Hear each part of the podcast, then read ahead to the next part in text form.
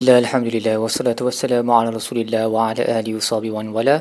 Insya-Allah dalam episod kali ini kita akan membincangkan tadabbur bagi muka surat 293, surah Al-Isra bahagian terakhir dan surah Al-Kahf bahagian awal. Baik.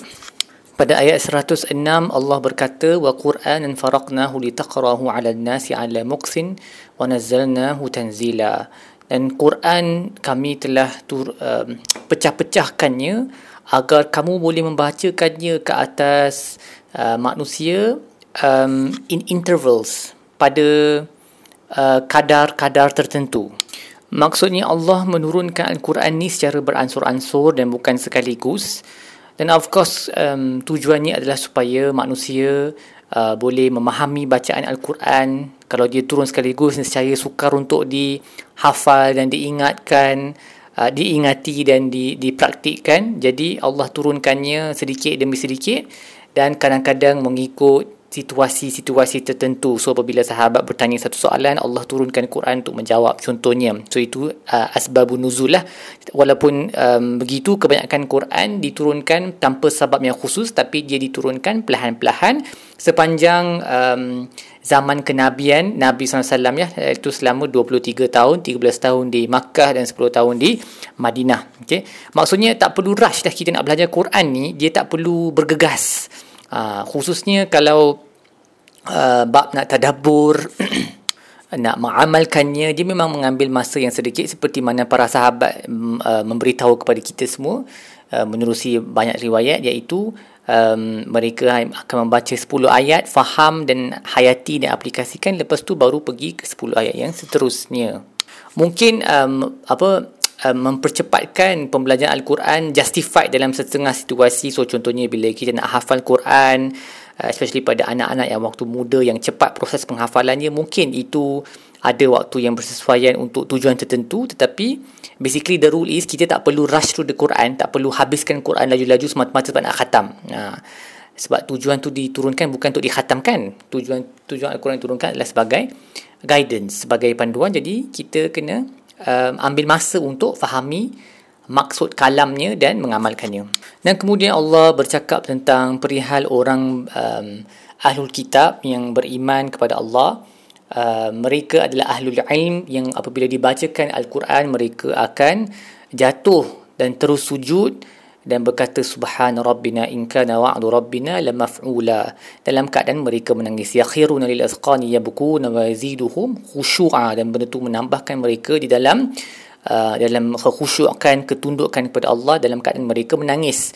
So ini kontras dengan kalau kita tengok pada awal surah di mana Allah bercakap tentang uh, bagaimana orang Yahudi punya kejahatan yang mereka lakukan dua kali. Di sini Allah berkata ahlul ilm dari kalangan mereka yang diturunkan kitab sebelum ini, mereka tahu kebenaran Al-Quran dan apabila mereka mendengar ayat-ayatnya, mereka akan sujud dan um, mengiktiraf kebenarannya dan ia hanya menambahkan mereka dalam kekhusyukan, ketundukan sambil mereka menangis. Dan ini merupakan ayat sujud lah. Ayat 109 tu merupakan ayat sujud. Kemudian uh, Imam Al-Qurtubi mendatangkan satu riwayat yang menarik di mana Imam Al-Qurtubi berkata daripada Abi Muhammad Antaimi sesiapa yang diberikan ilmu tetapi dia tidak uh, menangisi uh, ia uh, ilmu tersebut tidak menyebabkan dia menangis um, untuk penciptanya maka apa yang dikunyakan itu bukanlah ilmu. Kerana Allah menyifatkan ilmu um, ataupun menyifatkan para ulama-nya sebagai mereka yang apabila mendengar ayat-ayat Quran mereka jatuh dan menangis dalam ketundukan seperti yang disebut oleh ayat ni. Jadi sepatutnya kalau kita mahu uh, menyifatkan diri sendiri ataupun orang lain sebagai ahlul ilm yang paling utama sekali adalah ilmu tersebut kena membawa orang tersebut kepada Uh, lebih dekat kepada Allah meningkatkan ketundukannya hatta sehingga dia menangis uh, memahami hakikat kebenaran agama ini dan juga kebesaran Tuhannya. Kemudian Allah berkata qul Allah aw ud'ur rahman ayyamma tad'u falahul asmaul husna. Panggillah Allah, panggillah Ar-Rahman, apa-apa nama yang kamu panggilnya, sesungguhnya al-asma husna itu kepunyaan Allah. Nama-nama yang cantik itu kepunyaan Allah. Dan ini uh, antara sebab ayat ini diturunkan ialah kerana um, orang Quraisy dia buat-buat bodoh Ha, dia kata, eh tak sekejap kamu panggil Allah, sekejap kamu panggil Rahman, ramainya Tuhan kamu. Jadi Allah nak berkata, ni bukan Tuhan yang ramai. Ini semua nama-nama Allah yang maha mulia. Panggillah Allah dengan apa-apa nama yang mulia. Uh, kepunyaan lah, uh, kepunyaannya lah semua nama-nama yang cantik. Jadi Allah menyuruh kita memanggil dia berdoa kepadanya dengan nama-nama yang mulia, yang bersesuaian dengan perkara yang kita tahu minta tu. So kalau kita nak mohon keampunan, kita mohon kita sebutlah nama ya Ghaffar, ya Ghafur, ya Rahim. Kalau kita mahukan rezeki, kita minta ya Razzaq, ya Wahhab, okey. Nama-nama Tuhan ni banyak dalam yang di yang disebut di dalam Al-Quran, di dalam hadis. Jadi gunakan semua nama-nama yang cantik ini kerana semua nama yang cantik adalah kepunyaan Allah Subhanahu Wa Taala. Nama-nama ni adalah antara cara untuk kita mengenali Allah dengan lebih lebih baik menerusi nama-namanya.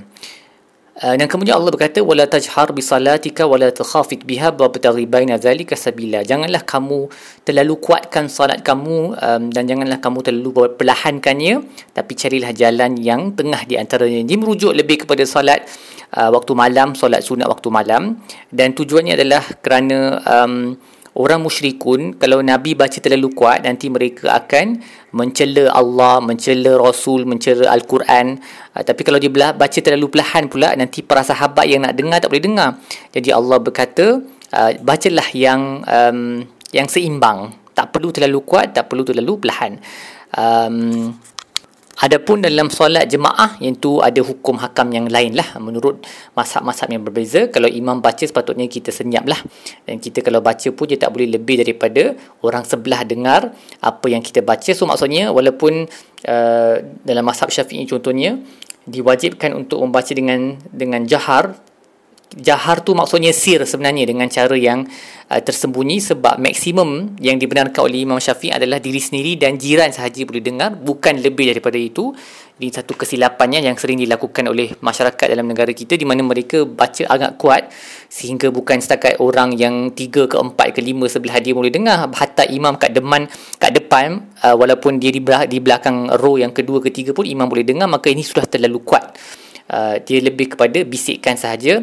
Sebab di sana ada juga pandangan daripada para ulama yang hanya perlu menggerakkan bibir mengeluarkan makhraj ataupun tak boleh baca langsung. Seperti dalam mazhab Hanafi kalau um, berada, berada di belakang imam. Maksudnya kalau ada pandangan untuk suruh uh, baca tu dia kena lebih dia kena harmoni jugalah dengan pandangan-pandangan yang lain tu maksudnya tak boleh terlalu kuat kerana di sana ada pandangan yang tak boleh baca langsung dan kemudian Allah mengakhiri surah ini dengan memuji dirinya sendiri. Allah menyuruh Nabi memuji Allah. Kulil hamdulillah.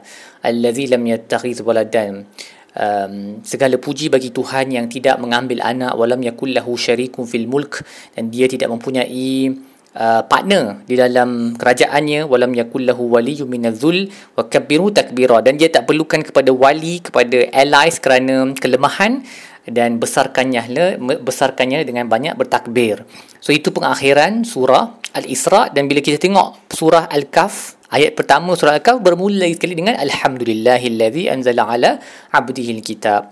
Um, Maha segala puji bagi Allah yang telah menurunkan ke atas hambanya Alkitab. Dan saya dah terangkan pada awal surah Al-Isra, um, Allah memanggil Nabi Muhammad SAW dengan panggilan Abd, iaitu hamba ia merupakan panggilan yang paling terpuji bagi seorang manusia kerana apabila Allah memanggil kita hamba maksudnya kita telah memenuhi tugas kita sebagai uh, hamba lah sebab kita dicipta sebagai hamba kan Allah berkata wa khalaqtul jinna wal insa illa ya'budun kami tidak mencipta manusia dan jin melainkan untuk beribadat kepada kami memperhambakan diri kepada kami jadi bila Allah iktiraf yang kita ni hamba maksudnya kita dah fulfill our purpose. Kita dah jalankan hidup kita seperti mana yang Tuhan mahukan.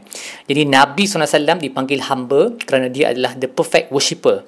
Dan ia adalah panggilan yang paling terpuji yang boleh diterima oleh mana-mana makhluk Tuhan. Dan dia um, pada awal surah Al-Isra pun subhanallazi asra bi 'abdihi sini pun alhamdulillahillazi anzala ala 'abdihi. Dan di dalam surah Al-Kahf um, Allah memulakan uh, surah tu dengan pujian kepada dirinya untuk bagi tahu kepada Nabi SAW bahawa turunnya Al-Quran ke atasnya adalah satu nikmat ke atasnya dan juga nikmat kepada seluruh manusia maka layaklah ia dimulakan dengan Alhamdulillah segala puji bagi Tuhan yang menurunkan panduan kepada seluruh alam. dan um, sambungan uh, ayat-ayat pada awal uh, surah Al-Kahfi ni dia sangat dekat maksudnya dengan uh, ayat-ayat pengakhir pada surah Al-Isra seperti mana Allah berkata wa yunziru allazina qalu takhallallahu walada okey Allah agar kamu memberi peringatan kepada mereka yang mengambil yang berkata Allah telah mengambil seorang anak uh, sedangkan ayat pada penghujung surah Al-Isra Allah berkata qul alhamdulillahi lam yattakhiz waladan um, segala puji bagi Tuhan yang tidak mengambil uh, mana-mana anak ataupun wali kerana kelemahan. Jadi the, dua surah ni penghujung penghujung surah Al-Isra dengan awal surah Al-Kahf ni dia uh, merge in seamlessly dengan begitu cantik sekali dia punya hubungan dia amat cantik. Um, Fadilat surah Al-Kahf juga um, ramai yang sudah tahu. Contohnya Nabi menyuruh kita membaca surah Al-Kahf uh, pada awal uh, pada hari Jumaat bermula daripada malam Jumaat sehingga ma- malam malam Sabtu kan. Uh, ia menjadi cahaya baginya di antara dua dua Jumaatain dua Jumaat. uh, dan juga sesiapa yang menghafal dan menghayati 10 ayat terawal surah Al-Kahf 10 ayat terakhir surah Al-Kahf maka dia akan uh, dipelihara daripada fitnah dajjal. Kerana awal dan akhir surah Al-Kahf ni membincangkan tentang hakikat kekuasaan Allah yang mana apa tanah yang gersang tiba-tiba boleh jadi hijau yang hijau boleh digersang yang boleh dibuat oleh dajjal semua tu hakikatnya kuasa itu adalah kepunyaan Allah. Jadi bila kita hayati internalize message dalam surah al-kahf pada awal dan hujungnya bila dajjal datang insya-Allah kita akan dapat melihat dengan basirah dengan jelas bahawa dajjal tu tak berkuasa. Yang berkuasa itu adalah Allah. Jadi bila nabi suruh um, apa preserve ataupun um, hafaz awal 10 Al-Kahf akhir 10 Al-Kahf dia bukan merujuk pada just hafal ayat ni tapi hayati maksudnya sekali. Baik apa yang kita belajar uh, daripada muka surat ini ingatlah bahawa Al-Quran adalah kebenaran daripada Allah dan semua yang terkandung di dalam ni adalah benar belaka. Uh, sebab tu Allah berkata bil haqqi anzalnahu wa bil haqqi nazal. Dengan kebenaran kami turunkannya dan dengan kebenaran ia turun. Jadi yang terkandung dalam Al-Quran semua adalah benar. Apabila kita nak bandingkan um, apa-apa ilmu lain dalam dunia ni yang bercanggah dengan Al-Quran, maka kita tolak yang ilmu tersebut, kita ambil yang Quran. Sebab Quran adalah um, ilmu yang tertinggi yang paling yakini sekali, yang paling um, certain maklumatnya juga ingatlah bahawa um, Quran ni apabila dibaca dengan perlahan dan um, kiranya bukan bacaan tu perlahan tapi kita mempelajari Al-Quran dengan perlahan dengan tenang uh, ia membantu untuk tadabbur dan uh, marahil ataupun marta apa uh, tahap-tahap uh, untuk progres um, dengan Al-Quran adalah yang pertama membacanya dengan tenang yang kedua adalah tadabbur Seterusnya sujud dan doa dan akhir sekali tunduk dengan menangis seperti mana yang Allah sebut tentang ahlul ilm. Wa yakhiruna lil asqani yabkuna wa yaziduhum khusyu'a. Apabila dibacakan al-Quran uh, mereka uh, sujud dan uh, menangis dan ditambah tambah dalam ketundukan. Of course semua tu hanya boleh berlaku kalau kita faham maksud Al-Quran dan kita tadabbur maksudnya. Baik setakat itu sahaja tadabbur kita bagi muka surat ini insya-Allah kita akan sambung dengan episod-episod yang lain. Wassallallahu ala sayyidina Muhammad wa ala alihi wasallam. Walhamdulillahirabbil alamin.